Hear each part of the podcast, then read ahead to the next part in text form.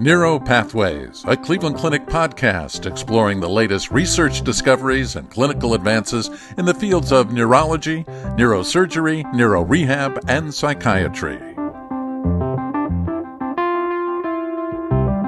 The physiologic changes that occur during pregnancy can exacerbate symptoms of existing neurologic disorders and cause a wide range of acute neurologic issues. These conditions pose a unique clinical challenge due to the complexity of the causes and effects as well as the potential risks of therapeutic interventions. In this episode of Neuro Pathways, we're discussing the management of neurologic disorders during pregnancy and considerations for the preconception and postpartum period. I'm your host, Glenn Stevens, neurologist, neuro-oncologist in Cleveland Clinic's Neurological Institute, and joining me for today's conversation is Dr. Carolyn Just. Dr. Just is a neurologist in the Center for General Neurology within Cleveland Clinic's Neurological Institute. Carolyn, welcome to Neuro Pathways. Happy to be here. So, Carolyn, uh, I, you know what I know about you because I had the pleasure of having you give a talk at, at a meeting that I ran this past year. Is you love Jeopardy. This is true. You do love Jeopardy. So, as we go along, if I can think of a good Jeopardy question, but I'm not sure that I can. I know you love it. But tell the audience a little bit about yourself and uh, how you came to the Cleveland Clinic and how you became interested in women's neurology, really. So, I did all my training in Canada, and my family and I found ourselves um, in Ohio for what we thought was a year and turned into much longer. Uh, the clinic job here at Cleveland Clinic came up right as I was looking for a new academic institution to join. I've been here for about a year and a half, and it's been great. My interest in women's neurology and neuroobstetrics, a little bit um, something that I enjoyed during my epilepsy fellowship because it's a huge part of that, but came after, unsurprisingly, I had my own child and got some insight into the unique case of the physiology that happens with pregnancy and how it's a unique state that we don't understand very well, and certainly a clinical gap that we need to fill within neurology. Well, I think it's just great that you're here and, and that you have such a strong interest in this. So it, it really is a unique challenge and uh, a really a specialty on its own. So it's it's great to have you here, and I'm really so pleased that you're interested in it. So when it comes to neurologic disorders in pregnancy, uh, in some ways, there's two main groups those individuals who has, have an existing neurologic disorder and become pregnant, and then those who develop a new disorder or symptom uh, after becoming pregnant. So let's start with the first group, right? You have an existing uh, neurologic disorder. What do clinicians need to consider when an individual with an existing disorder becomes or wants to become pregnant? So, one thing that's really important to know is medications can be teratogenic, and their half life for preconception is really important to know, particularly for some of the newer medicines. Um, there are CGRP antibodies, uh, the injectables in migraine, that have very long half lives. So, so it's very important that as clinicians, we inform our patients that we would like notice if they are planning on having um, a child or trying to get pregnant. Of course, a large percentage of pregnancies are unplanned. So it's important to still, if a patient is of childbearing potential, to have a conversation about the possibility. In terms of MS, perfect example of something where there's a bit of a double arrowed pathway. So pregnancy definitely plays a role in MS treatment, and MS can really play a role in when people choose to get pregnant, whether they want to be off meds for longer, if they are trying to conceive, if they're considering fertility treatment. So it definitely plays a huge role there. Another really important consideration comes up with epilepsy. So many anti seizure medicines, ASMs, are teratogenic, but many are only very slightly teratogenic and others are much more concerning. And knowing the difference between those is highly important. There's very few scenarios, for example, in which a patient of childbearing age should be on valproate. Yeah, and I'm glad you mentioned that because I think that's probably uh, number one on the most wanted list to Indeed. avoid. Indeed. Uh, so it's always good to put that out there. Uh, what about folic acid use? So that's you've brought up a, a controversy there. So initially, folic acid use, the more the better, um, was felt to be the case for women in general who are trying to become pregnant and for the duration of their pregnancy. Um, however, a study came out a couple years back raising a concern that with higher doses of folate, um, there was a potential for negative cognitive outcomes. So, what we tend to counsel nowadays is the appropriate dose of folic acid is likely one to two milligrams rather than more than that. And in my reptilian brain, I seem to remember, but I could be wrong and you can correct me, that uh, women with MS who get pregnant, during the pregnancy, their disease often is quiescent. And then once baby's born, it can kick up again. Is that still the teaching or is that changed? That is correct. So, overall, interesting historical vignette. It used to be thought that because relapses. Is this a Jeopardy question? What is a, it used to be thought that because women with MS were so likely to have a postpartum relapse that it was caused by the epidural that they had. Oh, okay. But in fact, your risk of having an MS relapse halves. So uh, becomes half as likely during pregnancy and then doubles during the three to six months postpartum. So lifetime risk similar. And you recommend they go off their disease modifying medications during their pregnancy or starting before they get pregnant? It's definitely a collaborative decision between their MS specialist. I'm happy to be involved. We do have um, MS specialists here who have an interest in this, uh, part of our group. Um, there are some exceptions to that. So you certainly could stay on glatiramer or acetate um, throughout a pregnancy. Um, there is lots of clinical um, opinion that being on natalizumab uh, is reasonable throughout pregnancy, um, done every six weeks. And then there's another school of thought that for patients, for example, on ocrelizumab, that you just want to make sure that you time it so that their time of being untreated and not pregnant is the least amount of time possible. And I remember when my wife was pregnant with our first child, and I she does have migraines, although not bad, bad, but I think they said you could take some Tylenol periodically, and that's it. What's the teaching now? Oh.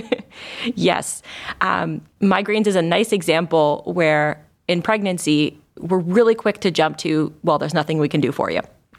You hear that a lot, right? So often, and there's nowhere else in medicine um, other than in you know, management of diseases during pregnancy that we say that to people as often. So, what actually can you do for acute treatments? Tylenol doesn't work particularly well. It also doesn't work outside of pregnancy for migraine. What I usually uh, tend to offer, I really do try to avoid butalbital based products, even though that is the traditional obstetrics uh, teaching, because they're very addictive, they're sedating. Uh, doing local lidocaine, such as an occipital nerve block without steroid, is a very reasonable acute treatment. Cyproheptadine, also a very reasonable acute treatment. And sumatriptan doesn't have randomized evidence for safety, but has a lot of evidence of safe use. So sumatriptan is something, and other triptans, sumatriptan is just my favorite.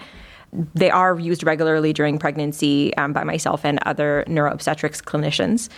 And it's really nice for patients to hear that actually something that worked well for them can still be used.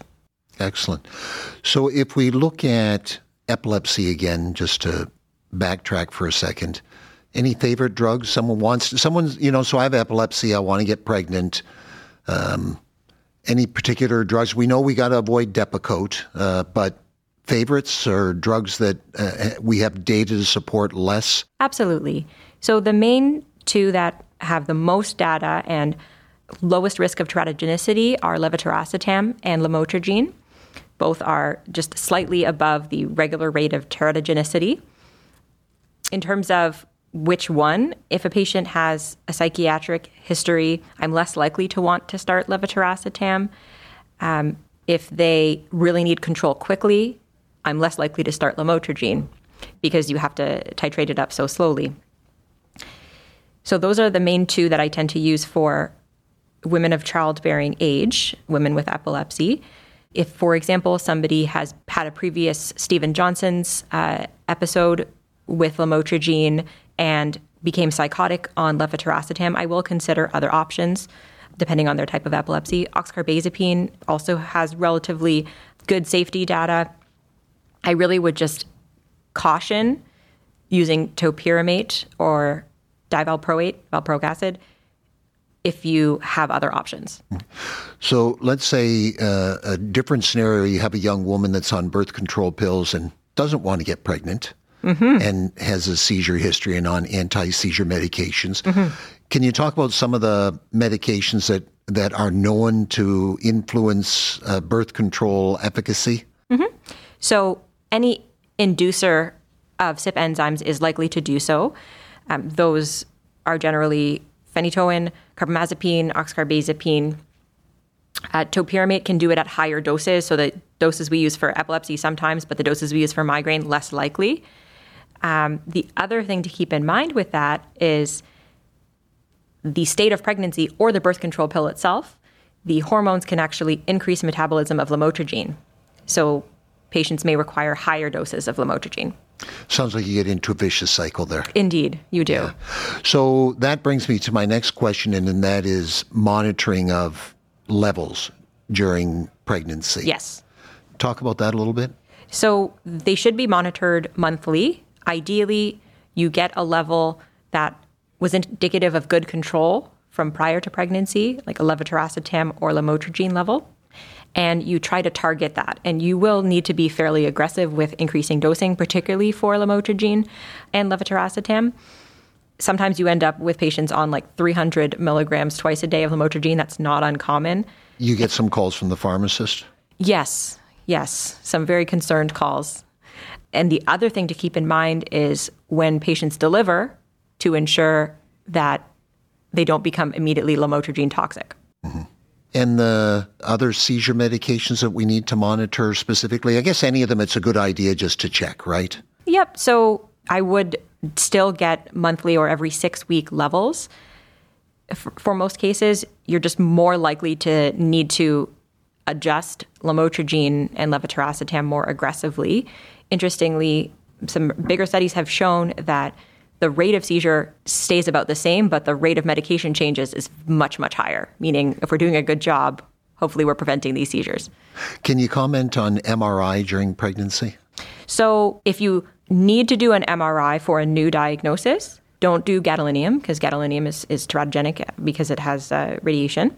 Most things can probably be avoided if you're looking for example a mesial temporal sclerosis like a, a localizing um, epilepsy study you're probably not going to operate during that pregnancy so perhaps you can wait but doing an mri during pregnancy is not harmful if you need it so for an elective looking for a specific epileptogenic lesion maybe delay but for example if a patient has a new onset headache and focal findings, that patient should be getting a non contrast MRI. Yeah, it, it's a real issue with us in the tumor field because we have a lot of patients with low grade tumors that decide to get pregnant or don't decide but get pregnant.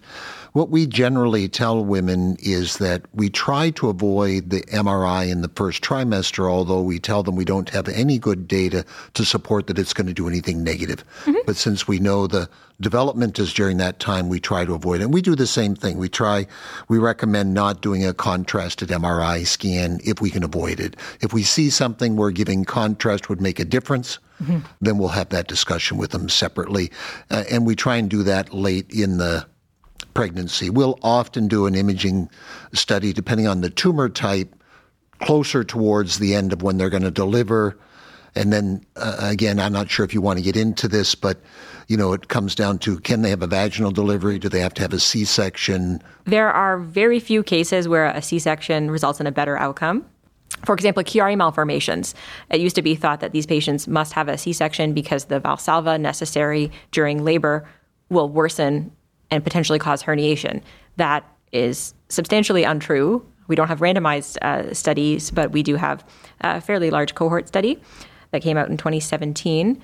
We've certainly, I think, as a result of that, prevented a lot of unnecessary C sections.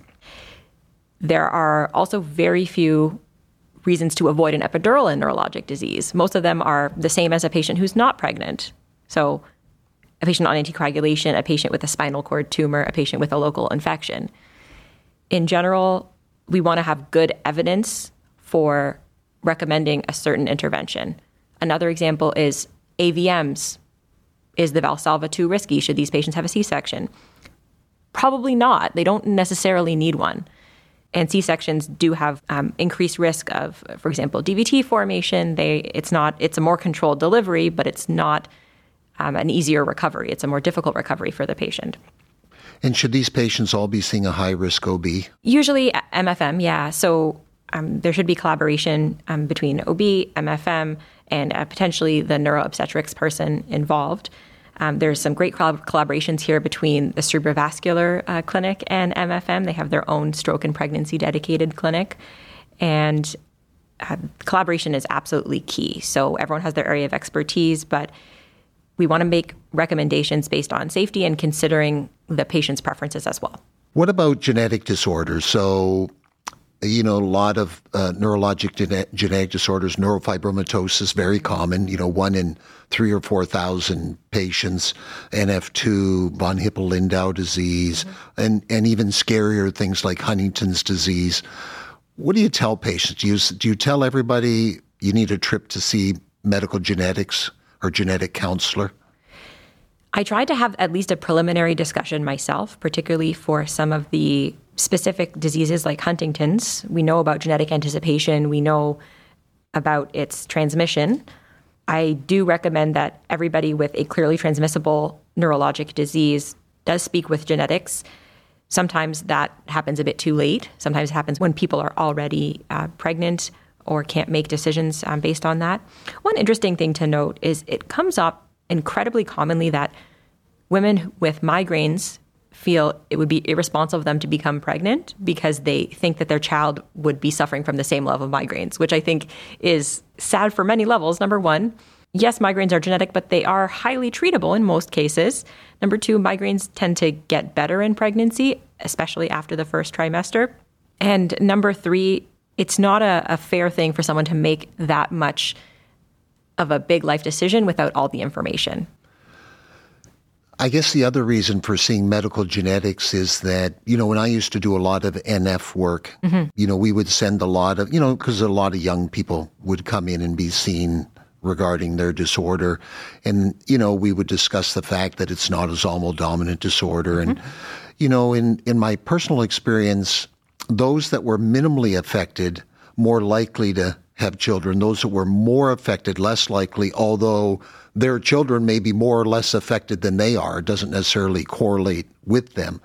But we would always recommend they see medical genetics to at least have a discussion of uh, preconception testing that could be done, different ways of enabling or determining if the embryo is going to have the same genetic disorder or not, and depending on what their religious or moral or constitutional decisions were, they could make those themselves. I wasn't here to be the moral police, but you know, there are options in that regard. And I think that it's not a one stop shop, right? What someone may choose to do, somebody else may, it's not for them. That's a really fundamental principle of neuroobstetrics. We want to empower patients with the right information to make their own risk benefit decision. We don't want to assume that the risks always outweigh the benefits. Yeah, I, I like that because as it, this is what I deal with all the time. I never want to feel that I pushed a patient to do something they did not want to do. Absolutely. Even though, you know, we tell patients what we recommend, but, you know, we don't want to push them to something. We want to make sure that as as much as they can, they have free choice. Sometimes all options are difficult options, but at least they understand that. And an option one can own and feel empowered to make or to choose is the best one. So let's talk a little bit about uh, postpartum period and what's going on in the postpartum period with patients that have neurologic disorders. Absolutely. So we can discuss a few different disorders here. Um, firstly, in the postpartum period, patients with MS are more likely to have a relapse, so that's an important thing to keep in mind. Um, patients with epilepsy are in a real hotbed of having a seizure due to sleep deprivation, changes in um, just their sleep patterns, and also that med changes are, are often being made. Uh, migraines also tend to flare in the postpartum period for similar reasons that seizures tend to be more common. The other reason is the hormone withdrawal that tends to happen around there. Um, for my patients who I see throughout their pregnancy, I tend to do an occipital nerve block around week 37 before they deliver, if I can time it correctly, which sometimes I can, sometimes I really can't, to get them through the postpartum period a little better. I don't want to jump ahead of you because you're on a roll, but breastfeeding? Oh, excellent point. So, breastfeeding really depends on the patient's choice, first of all. And second of all, on the medication. Um, way too often, patients are told, well, you have to pump and dump after you take your medication, which is both not evidence based in most cases and deeply impractical because many of these infants don't take a bottle. And also, what are they going to feed their child if they are choosing to do breast milk? There's formula is an option, but some people don't want that to be their option, right? Um, gadolinium, perfect example. People are always told to pump and dump after gadolinium. We have no evidence that it crosses into breast milk. The important concept I want to um, get across here is check the RID, which is the relative infant dose of each medication. And if it's less than 10%, you're probably okay. There are some exceptions to that. For example, codeine, because it tends to, it can be metabolized differently um, by different members of the population. So codeine should be avoided in the postpartum uh, period if a mother is nursing. But many medications have an RID, a relative infant dose, that is negligible. Nortriptyline is a good example of one for migraine prophylaxis. So it sounds like us men need to do a little more heavy lifting in the postpartum period, right, to allow better sleep, better rest, better relaxation. You know, I think that um, is a really good point. I think having a village is very, very important, whoever that village um, is comprised of. If patients are able to financially do it, hiring a postpartum nurse or a doula is, is something reasonable. It's best to give concrete advice rather than telling people, well, make sure you sleep. Okay, well, how, how do I do that? If you can get a night nurse every fourth night, don't uh, carry your baby is something that postpartum women are told due to the risk of seizing while holding their baby. Well, you know, that's kind of impractical advice, right? So perhaps minimize the time you're holding your baby while walking downstairs. Use a baby carrier if you can, right? Yeah, it's amazing. Some of this stuff is so practical, but people just don't think about it. Yes. Try to think of something you can tell your patient to do, not right. just what not to do. Yeah, I like that. I like that. So let's shift over to acute conditions that are either directly or indirectly associated with pregnancy. Uh, can you go through some of the more common ones? I think a lot of us are familiar with with with those, but can you go through some of the more common ones? Absolutely. So, um, new onset um, headaches in pregnancy are an important thing to look into, and patients can get imaging during pregnancy. We already discussed limiting gadolinium if we can and potentially limiting some contrast. But if a patient comes in with a new onset subarachnoid sounding headache, they should get a CT scan. Uh, it's just the right thing to do, right? Um, there are um, other neurologic conditions such as focal neuropathies that can flare during pregnancy or occur during pregnancy. For example, pregnant women are more likely to have carpal tunnel syndrome. They're also more likely to get meralgia paresthetica due to um, compression of the lateral femoral cutaneous nerve. What about seizures? Uh, elevated blood pressure, preeclampsia, oh, yes. eclampsia? Definitely an area of interest of mine. So, preeclampsia doesn't have a clean definition anymore, but in general involves elevated blood pressure beyond someone's baseline, and proteinuria can involve end organ damage. Sometimes that end organ damage is brain related. What's interesting is that the pathophysiology of preeclampsia and eclampsia are likely the same pathophysiology as PRES, posterior reversible encephalopathy syndrome, and RCVS, reversible cerebral vasoconstriction syndrome, which um, can occur together which means two things. Number one, it's uh, common that we're using outside of pregnancy magnesium infusions to treat those conditions. And number two, that we should probably keep in mind that when patients have preeclampsia and they uh, develop neurologic symptoms, we need to be a bit more proactive with imaging. When should somebody see you? You know, when should a, a family practice person refer to you? So, we're a group. So there's uh, me. I tend to see the general stuff. I see a lot of migraines, but we have someone in every center. We get most of our referrals from OB or from MFM. If the question is preconception counseling, that's a great referral. If the question is no known neurologic disease and an early pregnancy with concerns about how this might affect the pregnancy, that's also great. If it's a new neurologic symptom in pregnancy, great referral. We get a lot of Chiari related counseling because Chiaris are so frequently diagnosed and diagnosed incidentally. Um, so that's also a very common referral. And patients are able to get to the expert that they need to get to. Mm-hmm. And one thing we didn't touch on any thoughts about myasthenia in pregnancy? Oh, excellent question. So there's um, definitely some considerations. Myasthenia is one of those conditions where it can be safely managed throughout pregnancy. In most uh, cases, there is the concern of um, neonatal myasthenia gravis from uh, transient antibodies. But in most cases, patients are able to be managed carefully. Um, sometimes they might need IVIG, sometimes they might need more acute treatments, sometimes they might need low dose steroids. But in general, it's very achievable to have myasthenia and to go through multiple pregnancies. You just need to be followed by an expert. So, final takeaway for our listeners?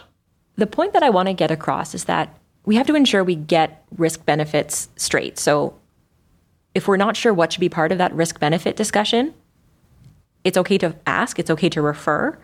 If you would like to just touch base, if you have a specific question, please reach out. So, we're a very collaborative institution, and myself and my colleagues are happy to be involved in caring for your patients. Excellent. Well, Carolyn, this was an interesting conversation. I've moved out of the realm of having children, but I have grandchildren, so you know it's it's good to stay up on all this. So I'd like to thank you for joining me today, and uh, look forward to our continued collaboration. Thanks for having me. This concludes this episode of Neuro Pathways. You can find additional podcast episodes on our website, clevelandclinic.org slash neuro podcast or subscribe to the podcast on iTunes, Google Play, Spotify, or wherever you get your podcasts.